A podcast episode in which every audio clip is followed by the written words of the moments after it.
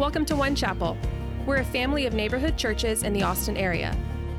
Our vision is to help people move from where they are to where God wants them to be. It's a place to connect, grow, and serve the communities where we live. You can learn more about One Chapel and how to get involved at onechapel.com. And now, here's this week's message. Are you ready to study the scriptures? Yes or no? Good, me too. It's really good to be back with you. Um, today, what we're doing is we're starting this new series, and it's called uh, How to Pray. And prayer is something that kind of seems so small and intimate. You know, it seems kind of personal to us. And so some of you might say, is this really the first message that we're going to jump into in the start of a new decade? Like, is prayer really the thing? Shouldn't we be talking, Brain, about something a little more grand? I mean, if we're if we're honest, isn't prayer just a little mundane? Isn't it a little bit boring? What if I told you that prayer is the very foundation of us small, mortal human beings actually connecting with the God of the universe? What if I told you that there's nothing more grand or global or universal than prayer? Think about this.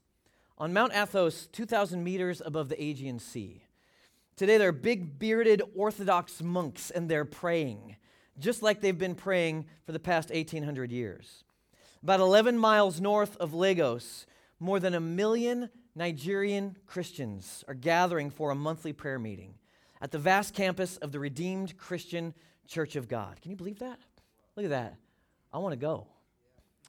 On the banks of the river Ganges, there are Hindu pilgrims that are plunging into the sacred waters seeking cleansing and hope. And somewhere in Manhattan today, there's a group of addicts in a 12 step program getting together, and they're seeking, through prayer and meditation, to improve their conscious contact with God. High in the Himalayas, there are bells chiming, and strings of colored prayer flags are dancing against sapphire skies. Deep in the forests of giant redwood and Douglas fir on California's Lost Coast, Cistercian nuns are keeping vigil beside the Mattole River where salmon and steelhead swim. Now, one person in every four prays the Lord's Prayer each year on Easter Sunday alone. One person in every four. One person in every six bows toward Mecca up to five times a day.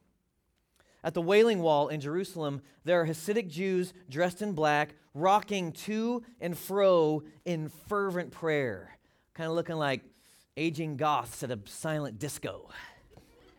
I've been there actually, and it's a beautiful thing to see and to participate in. In front of them, between the giant stones of Herod's temple, there are thousands of handwritten prayers that are wedged into tiny cracks rolled up like cigarettes between the bricks. Some would say prayer is kind of a small subject to start the new decade, Brent, don't you think? But I say there's no better place that we should start to jump into 2020. There's a rabbi named Abraham Heschel, and he said, Prayer is our humble answer to the inconceivable surprise of living.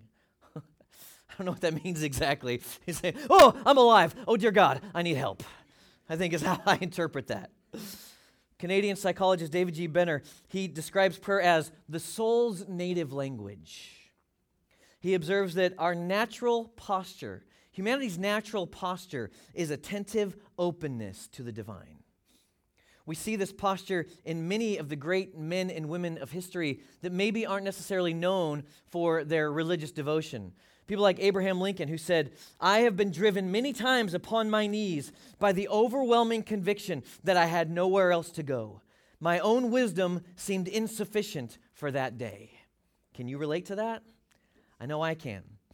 Conrad Hilton, who you may recognize from the famous hotel chain, in his autobiography, autobiography, he devotes the whole last section to prayer, and he says, In the circle of successful living, prayer is the hub that holds the wheel together. David, Dave Grohl of the Foo Fighters, some of you know who that is, some of you have no idea what the words are that I just said.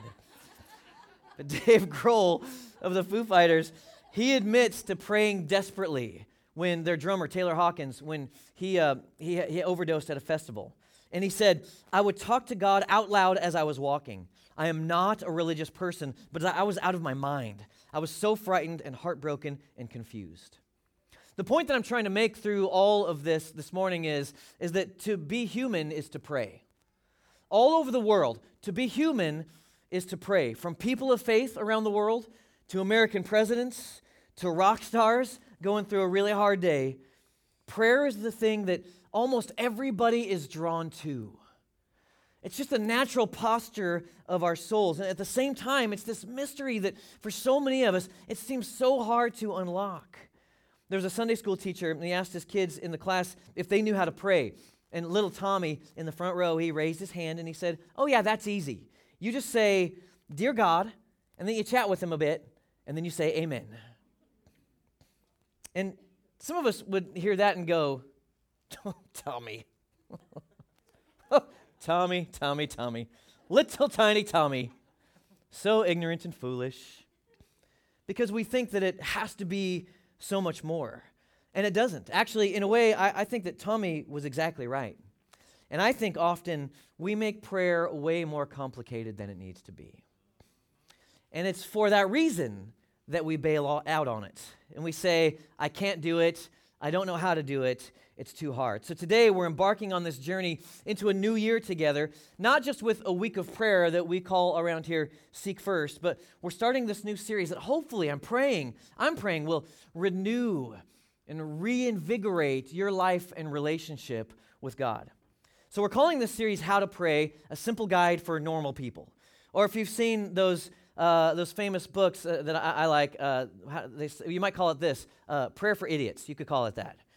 Just prayer for idiots. Just prayer for normal, simple people like me and probably like you. So, over the next several weeks, what I'm going to try to do is demystify this whole thing of prayer and help us, give us a simple guide for us normal people. So, today, if you don't consider yourself someone who's a prayer, and you say prayer's hard for you, I'm not a studied theologian, I don't know how to do this. I am not a Jedi prayer warrior, I'm barely even a Padawan.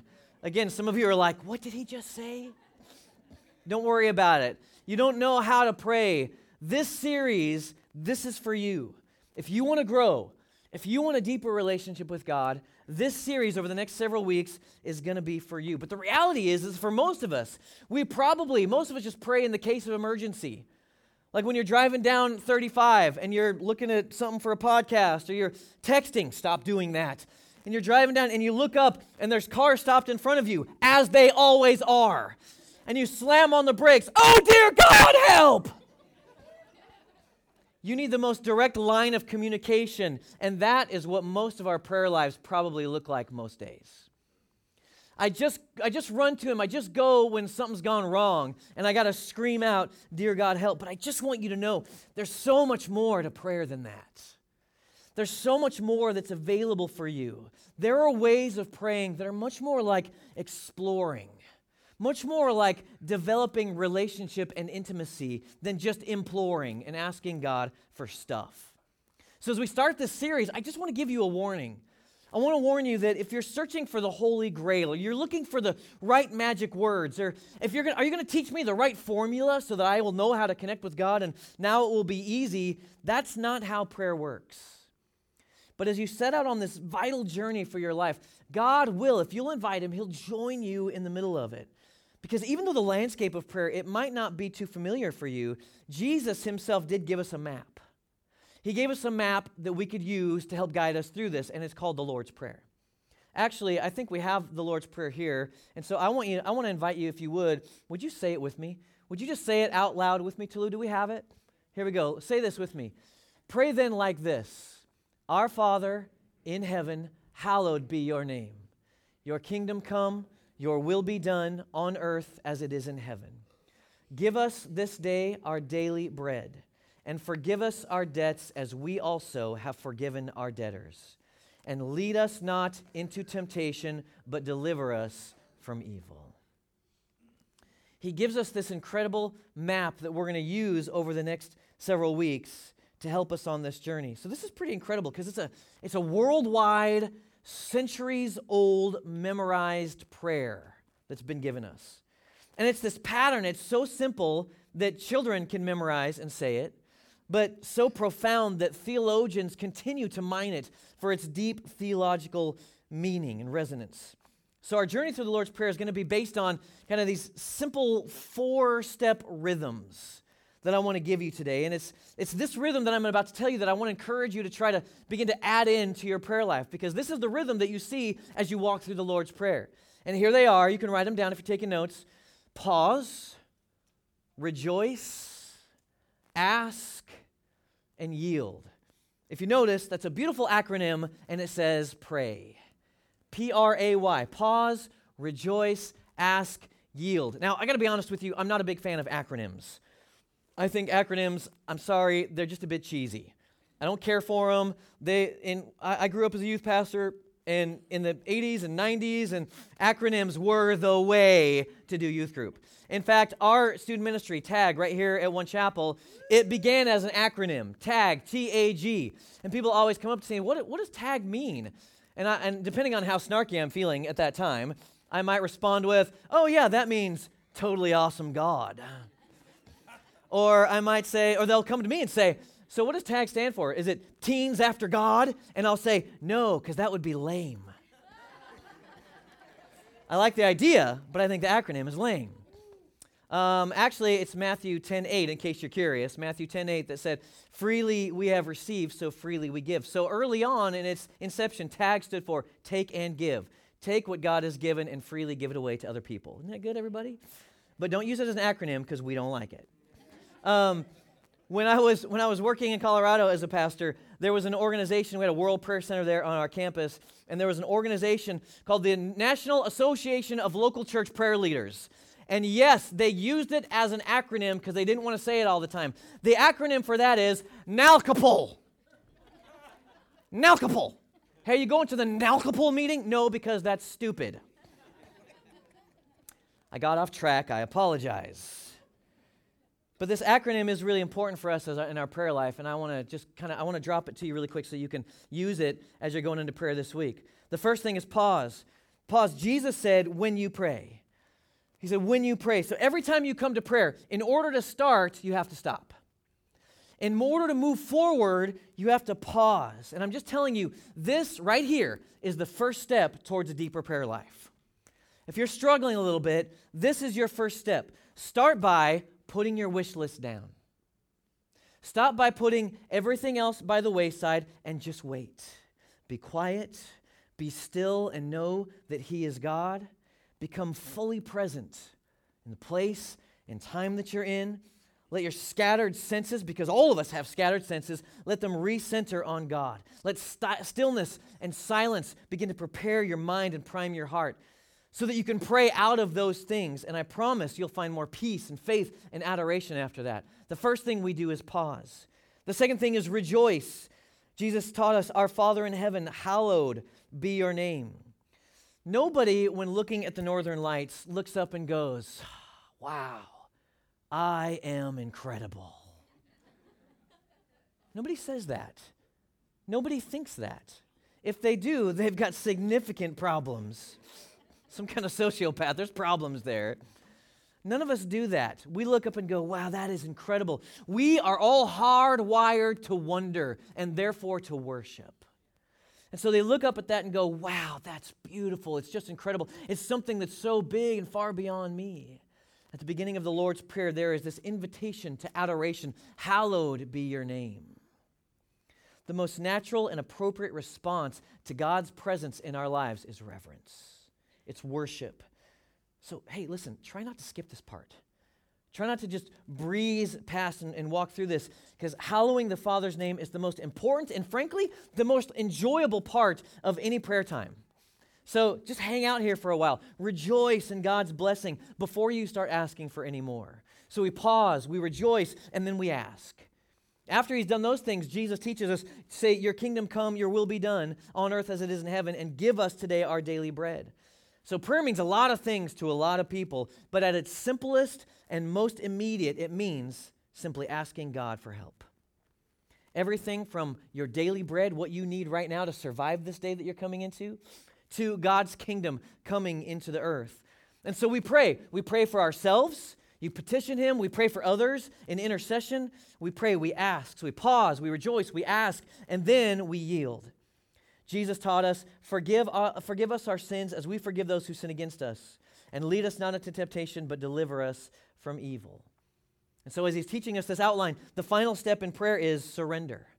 Think of it like a clenched fist that most of us have often in our lives that begins to slowly open in surrender to God and His will and His kingdom and His plan for you and for your life. We yield to God's presence on the earth as it is in heaven.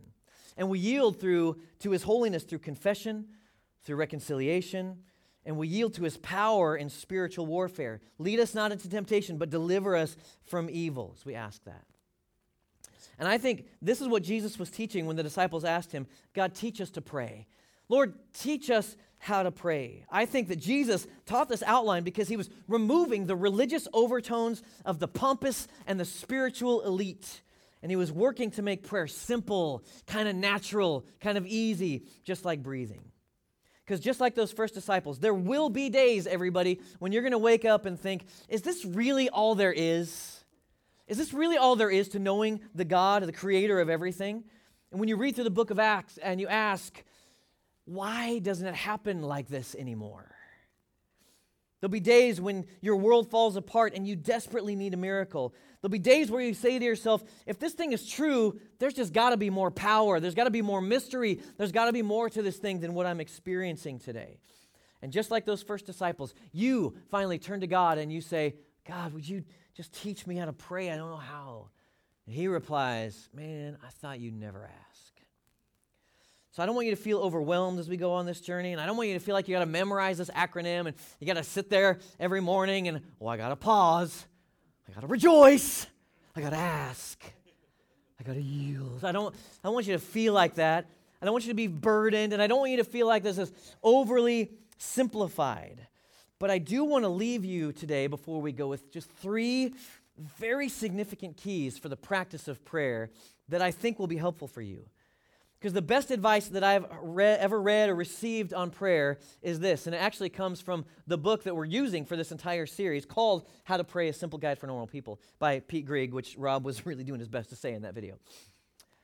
And, and here's what Pete has to say in this book. He says, If you want to have an incredible prayer life, some of the best advice I've ever had is keep it simple, keep it real, and keep it up. Keep it simple, keep it real, and keep it up. I just want to walk through these really quickly with you. The first he says is keep it simple. Because actually, what we do is we make the most natural thing in the world, just talking to God, we make it complicated and weird and intense. I find that we do that with a lot of things. Jesus specifically warns us against getting overcomplicated in prayer. Let's look at Matthew chapter 6, verse 7 in the message version. It says, This is what we've already read in the Lord's Prayer. It says, The world is, so, is full of so called prayer warriors who are prayer ignorant. They're full of formulas and programs and advice, peddling techniques for getting what you want from God. Don't fall for that nonsense. This is your Father that you're dealing with, and He knows better than you what you need. With a God like this loving you, you can pray very simply. Everybody say simple. Everybody do a better job at saying simple. simple. Wow, thank you very much. You're here. Okay. Like Happy New Year to you, Pastor Brent. Our Father in heaven, reveal who you are. Set the world right. Do what's best, as above, so below. Keep us alive with three square meals. Keep us forgiven with you and forgiving others. Keep us safe from ourselves and the devil. You're in charge. You can do anything you want. You're ablaze in beauty. Yes, yes, yes. The Lord's Prayer, actually, in the original language, it was just 31 words long. Was this short little prayer, and actually, originally it rhymed. So Jesus wrote poetry. That's pretty awesome. And it's this simple little prayer. Jesus advocates simplicity in prayer and then models it for all of us. This 30 second prayer that we can recite, from 30 seconds to actually expanding it like an outline and using it for all of your prayer life. Essentially, it's just a tweet, this prayer. Archbishop Justin Welby says the Lord's Prayer is simple enough to be memorized by small children, yet profound enough to sustain a whole lifetime of prayer. I've been actually using it as a guide for the past year or two for most of my prayer times, and this is absolutely true. And actually, there are very few rules for Christians when it comes to prayer. So, yes, actually, if you're wondering, you can pray in the shower. You can. You can pray while you're driving, unless you get easily distracted. And if you've got a charismatic background, like, oh, Lord, take your hands off the wheel, you're going to crash. Don't pray while you're driving. I don't recommend that. Looking at you, David Campos. but yeah, I, uh, but I.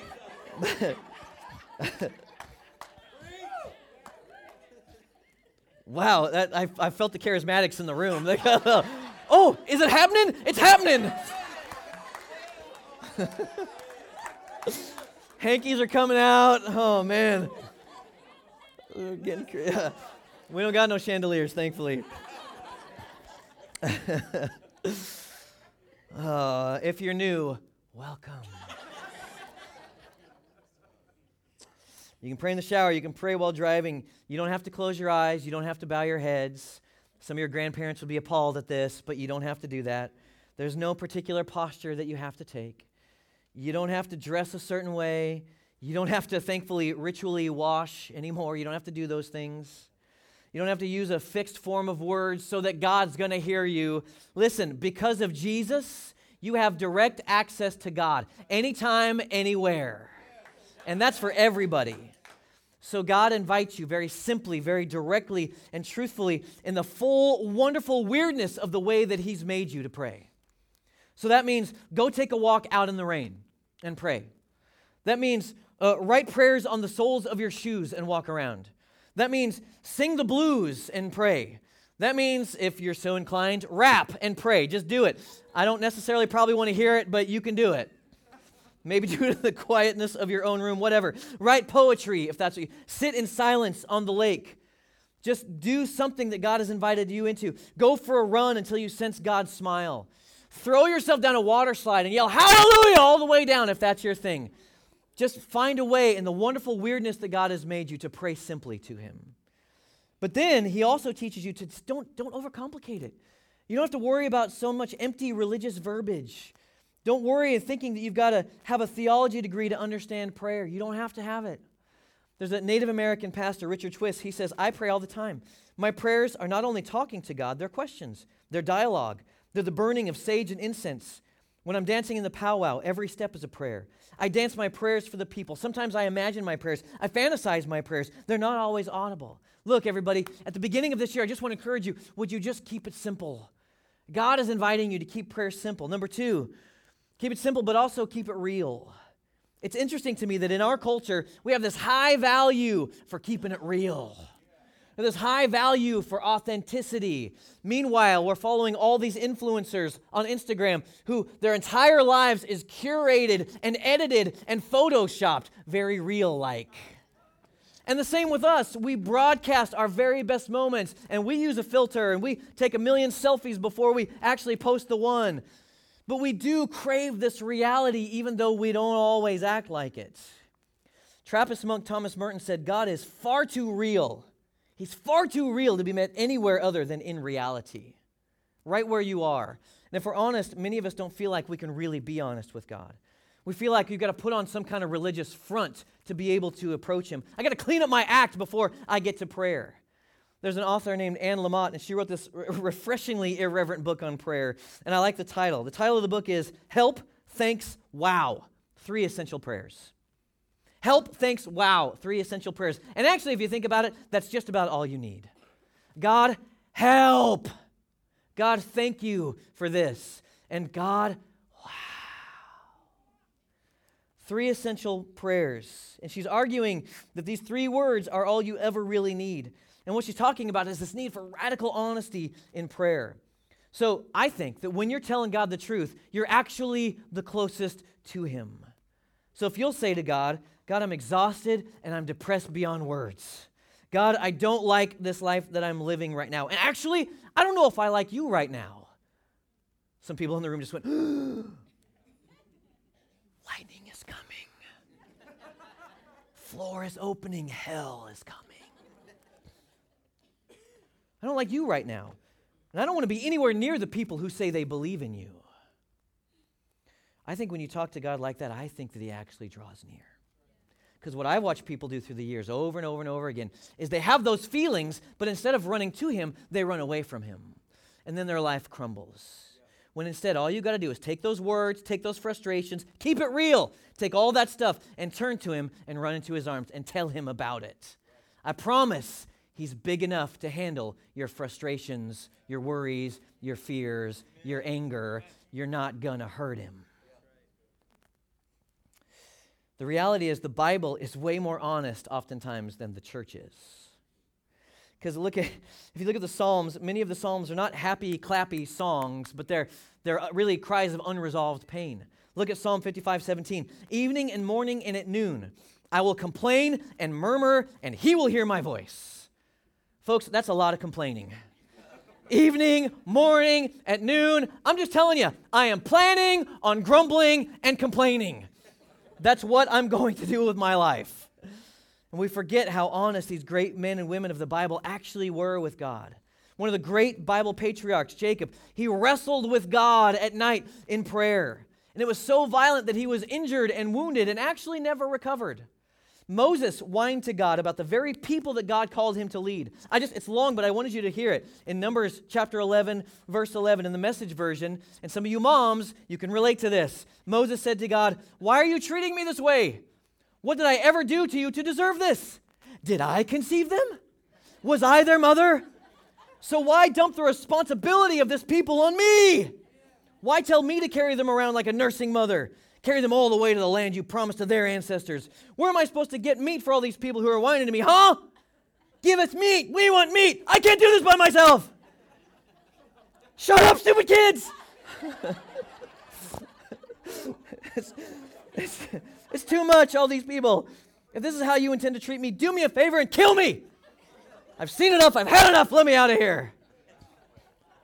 Now, that's a street paraphrase from Eugene Peterson, but the heart and the reality of what Moses is saying is actually that. God was bringing that prayer, as Moses was bringing that prayer to God. He was being that real and that honest. The prophet Jeremiah, he too ranted at God in Jeremiah 27 Oh Lord, you deceived me, and I was deceived. You have overcome me and prevailed. I've become a laughingstock all day long. Everyone mocks me. The remarkable thing about these prayers, these rude, irreverent, and self pitying prayers is not to me that they were recorded in the Bible at the first place, it's that they weren't redacted, it's that they weren't taken out of the scriptures. Why? Because God wants you to know this is how I want you to meet me. I want you to tell me what you're feeling. I want you to be real. C.S. Lewis, in his book Letters to Malcolm, says, What seem our worst prayers may be really, in God's eyes, our best. Those, I mean, which are least supported by devotional feeling, which, by the way, comes and goes. These perhaps come from a deeper level than feeling. God sometimes seems to speak to us most intimately when He catches us, as it were, off our guard. Keep it simple. This week, as you're praying, seek first, keep it real. And the final thing is keep it up. You've got to keep it up. Why? Because life is tough. Because you're in a battle right now, and some of you are in a battle for your very souls. And you got to keep it up because God's not an algorithm that you can figure out. That's why you've got to keep coming. You've got to keep coming to him. In fact, he told us to in Luke 18 1. Jesus told his disciples a parable to show them they should always pray and not give up. He told them a story to say, always pray and don't give up. But it's so easy, you guys, to lose heart. It's so easy to get discouraged. How many of you have had unresolved or unanswered prayers? And you just feel like, I don't want to go anymore. And that's why Jesus is saying, you've got to always pray, don't give up. Frank Laubach, he's an early 20th century missionary and educationalist. He compared praying to throwing rocks in a swamp. Here's what he said Each rock, as you throw it, sinks without a trace. The exercise seems pointless, but keep going. Keep going long enough. Keep throwing those rocks, and the swamp will eventually get filled. One day, a rock will be thrown, and it won't sink. Solid ground will begin to appear. And so you might pray about something that you've prayed a hundred times before, but then suddenly the breakthrough happens. The miracle occurs. And it's not that you finally found the right formula. I finally found the right prayer posture. I finally did the right thing and God responded. No, the issue is you just didn't give up. There's a pastor in, in uh, New York City named Jon Tyson and I think he sums all these three ideas up so beautifully. And he says, when you come to pray, here's how you do it. If you can't remember those three simple points, here's what I want you to remember pray what you got. Just pray what you've got. I only have one word. I don't know how to pray. All I know how to say is, God help me. That's enough. I all I have is frustration. I'm mad at God. That's fine. Pray what you've got. But I grew up charismatic, and all I got is, hey, oh, thus saith the Lord. That's how I grew up. And I don't know, I feel weird about it now. It feels weird to me. That's fine. Pray what you've got. Just come to Him with what you have and pray what you've got. Brent, I can only last about a minute and a half when I pray. Pray what you got. It doesn't matter. What matters is that you pray. I found one of the most important things to keeping it up, to keep going, is having a daily quiet time and, and just scheduling it in. Now, as somebody who struggles a little bit with self discipline from time to time, you know, I, I, don't go to the gym enough. Why are you laughing? okay, that's never. I don't go to the gym. Uh, sometimes uh, I, I, have trouble going to bed. Um, I may or may not have binged an entire season of Lost in Space on Netflix over this holiday season. Okay, maybe it was last week, whatever, but I just, sometimes I struggle with self discipline. And so I'm, I'm hesitant to try to get you in some kind of rigorous routine. I don't like those really, personally, but I don't want to put anything heavy or unsustainable on you as you seek to grow in prayer. But, but here's the thing there's a great and inescapable truth, and it's taught in Scripture and it's modeled by Jesus. You cannot grow in prayer without some measure of effort and discomfort. You need to hear that because for many of us, we don't like that kind of language. Oh, I don't want to be uncomfortable. It's 2019. I shouldn't, or 2020 now. Now, especially, I shouldn't be uncomfortable. This is America. I don't know if anybody told you, but land of the free, home of the brave. I shouldn't be uncomfortable. Yet, okay, that's fine. You'll just never grow in prayer. There has to be some kind of effort, some, some discomfort will be required. This will require some self discipline and self denial. Why don't you guys come on up and let's, let's close here. Just like you can't get physically fit without regular exercise and a healthy diet, your spiritual life is going to be determined by the spiritual exercises that you choose or don't choose. When Maria and I fell in love, we in college, most of you have heard that story. We fell in love in college, and um, at first, we were embarrassingly, overwhelmingly obsessed with one another. I mean, I couldn't keep her off of me. It was crazy. It was ridiculous.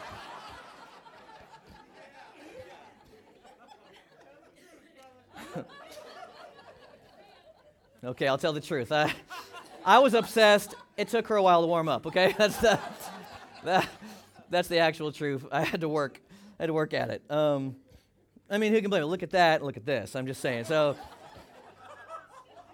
sorry, babe, I didn't really plan on you being up here while I was saying this.